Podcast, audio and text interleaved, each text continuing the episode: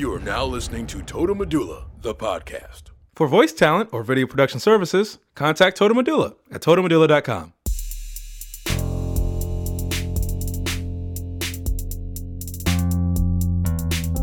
Coming to you live from Total Medulla Studios, it's Total Medulla, the podcast, with your host, Devontae Hill. Salutations all, and welcome to Total Medulla, the podcast. I'm your host, Devontae Hill.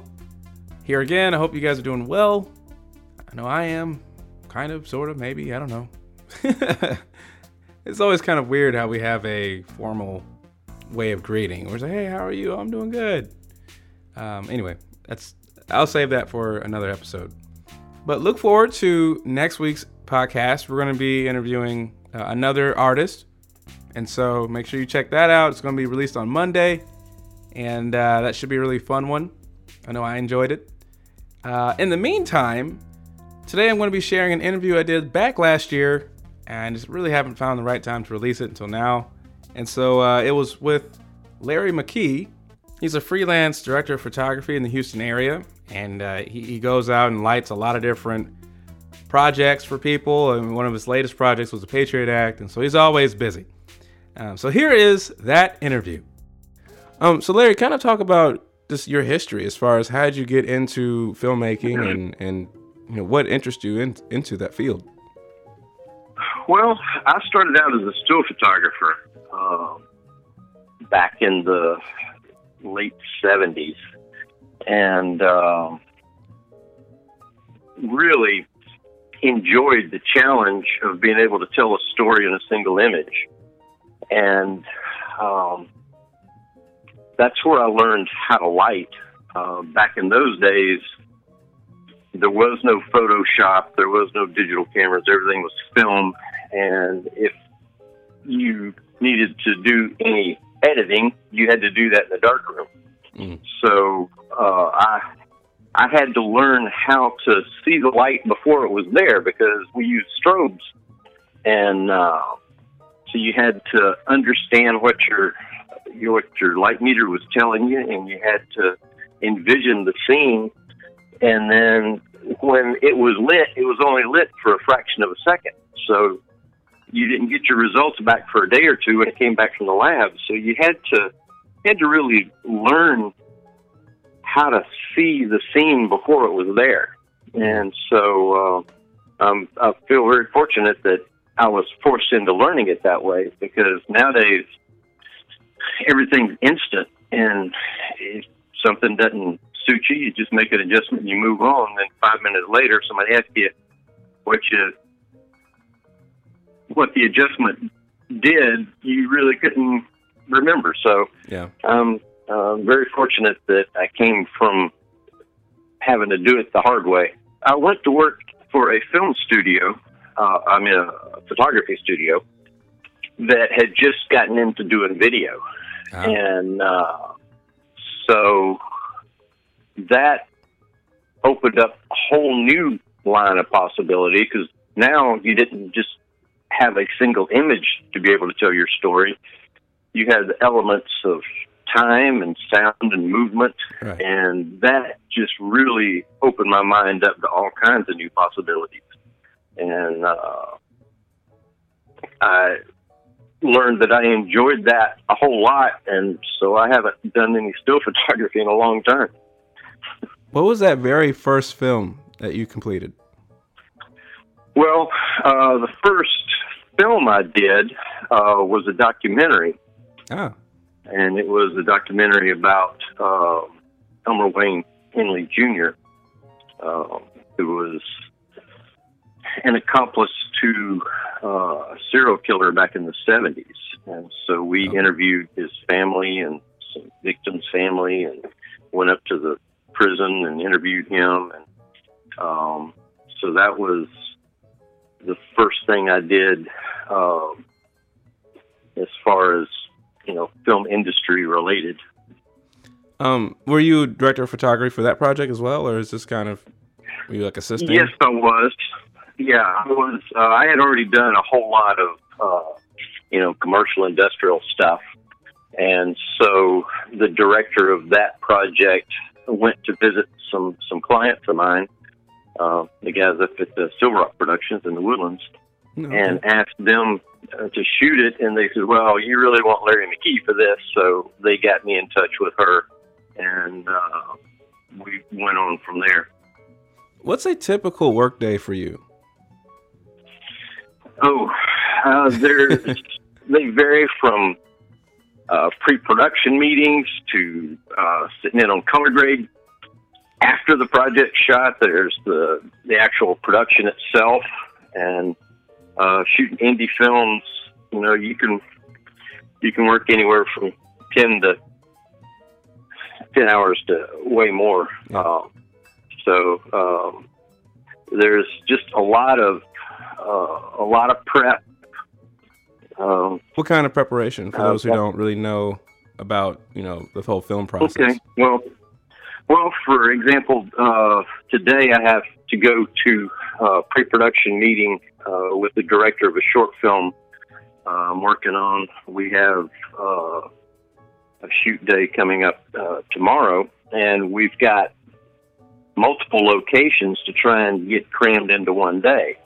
And so we're going to meet and go over every shot and... Um, try and plan the time to make sure we get each one of these, and then also to um, analyze, is this shot really necessary? Does is the time investment to get it uh, worth a the... big enough payoff in the story? Right. So sometimes you'll have a shot that you really like, but then once you start looking at all the... Uh, the assets it takes to create that shot, you realize it's the payoff isn't worth it, and so you'll you'll you know cull it out. Or sometimes in the pre-production, you'll uh, figure out a way to combine shots into a more uh, more dynamic way to tell the story. And uh, sometimes with a little bit of a, a time penalty, sometimes you save time. Yeah. So it's just. Um, um, Going through and uh, preparing for your shoot with your director makes everything go better. Uh, you when when you can hit the ground running with the plan, then your day goes much smoother and you get a lot more done. Yeah. Uh, of course, right. You have to keep in mind that you know not everything is going to work as perfectly as what you had in mind, so you have to be a little agile and. Uh, work around things uh, when you get to set, but having a plan is a huge benefit. What uh, what type of lens do you typically find yourself using? Like the Nifty fifty or the twenty-four, or are you using like you know like portrait lenses for certain things? Well, it um, that totally depends on, on the scene and what we're trying to say in the scene. Um, sometimes.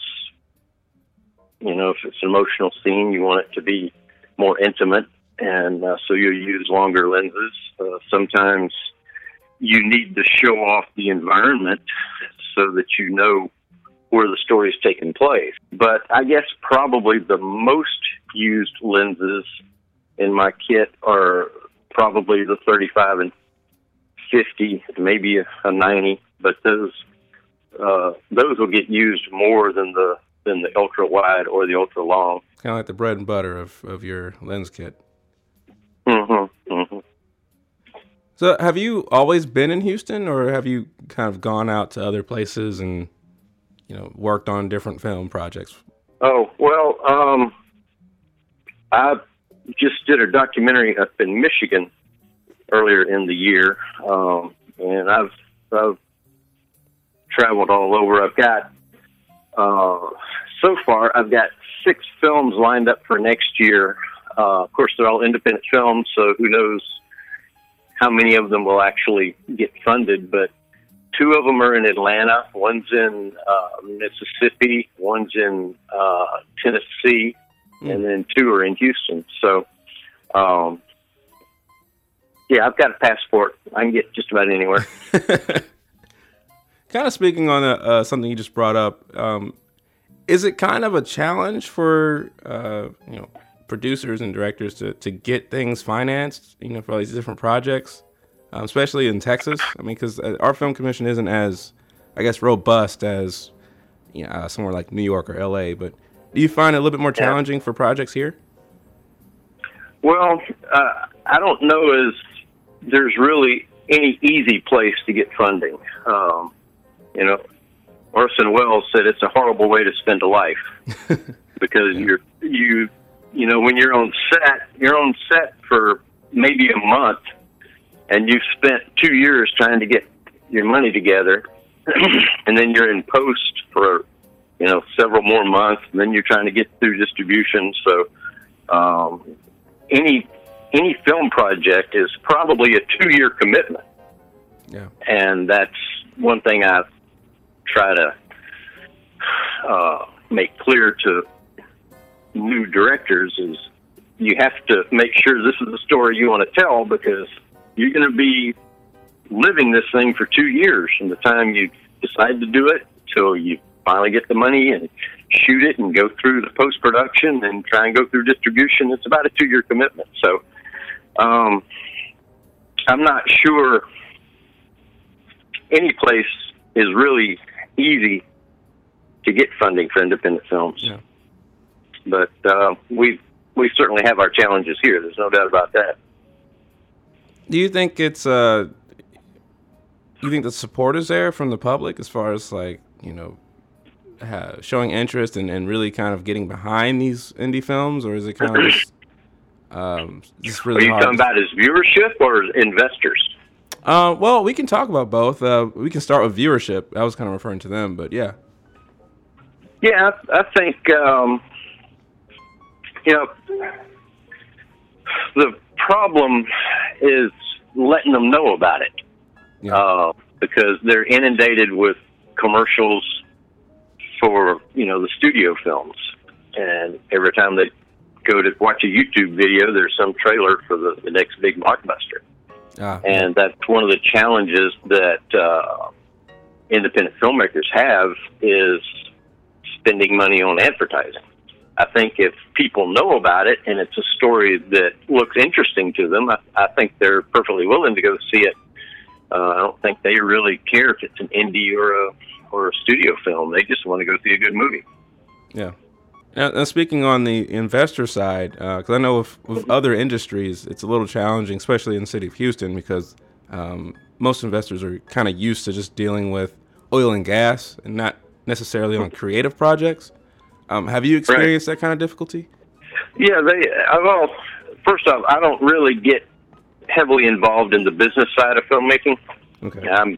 I'm more on the creative side, but I have I have seen that um, people are you know people are creatures of habit. If they've made a living uh, investing in energy, and they know that path, and then you come to them with something they really don't know anything about, they're not very likely to hand over a bunch of cash. It's a hard sell. So. So, you know, it's, um, and Houston is great about supporting the arts. I mean, you look at all the art galleries we've got, and the, the symphony and the, the ballet and, and all the the different forms of art. Uh, Houston is, is really generous in donating to those things. But film is a different world because it's not a charity.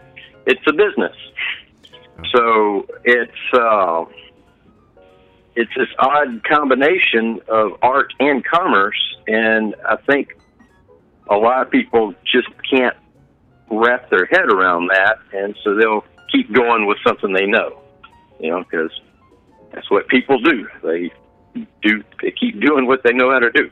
Yeah. So it it is a challenge. Why do you think? Um When when people typically think of Texas and, and arts, they usually associate that with Austin instead of a place like Houston. Why do you think that is? I think Austin has done a great job of marketing themselves. Ah, okay. Um, Houston, you know, whenever people think about oil and gas, they think about Houston. They don't think about Austin. Right. So when they think about art, they think about Austin, because that's what Austin has done a great job getting the word out about. So um, I don't think it's, I don't think necessarily it's a knock on Houston. I think it's just, you know, an attaboy for Austin for getting their word out. But before I let you go, I did want to ask you, do you have any advice for anybody who is uh, really interested in, in becoming a director of photography or just or just working in films in general? Well, if you want to be a D P, you need to know how to light. Uh, light is your tool. Yeah. Because if you're doing a comedy or you're doing a drama or you're doing a horror, each one of those need to be lit in such a way that makes the audience feel what's going on in those characters' world at that moment. And so I see a lot of people uh, falling for the marketing of the camera companies and say, well, this is a low-light camera. Well, yeah, it is a low-light camera, but that doesn't mean that you don't have to light. Because yeah. if you don't if, yeah. you, if you don't light, you're shooting birthday parties. You're not shooting in, you're not shooting a narrative film. Yeah. Because, uh, you know, the camera technology is going to constantly change. Yeah. But we've been telling stories through film for one hundred years, and so we've been doing that partly through the lighting, partly through the, you know, the soundtrack. Um, obviously, the the story and the, the acting. But uh, there was a famous cinematographer was asked here a few years ago in an interview for a magazine back when the digital uh, world was really starting to catch on, and they asked him, you know, which do you prefer, film or digital? And he said, if you know how to light, it doesn't matter what camera you use. Yeah. If you don't know how to light, it doesn't matter what camera you use. So learn lighting if you want to be a cinematographer. That is what cinematography is, is lighting uh, to create the environment for the story.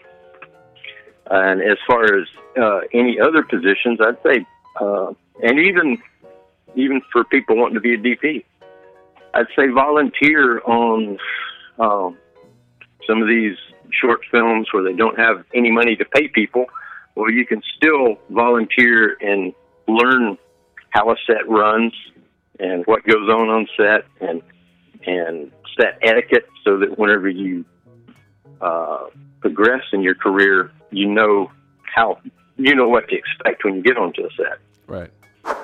So that was Larry. I appreciate him being on the show. Uh, again, that was an, uh, an interview I did last year, and just waited until the last minute to release it now. But uh, again, look forward to next week's interview. It's going to be with uh, Mister J W Americana, uh, for those who know his stage name. But I'll be interviewing him next week. I'll be releasing that on Monday, so make sure you stay tuned. Again, I'm your host, Devontae Hill, and I'll see you guys next time.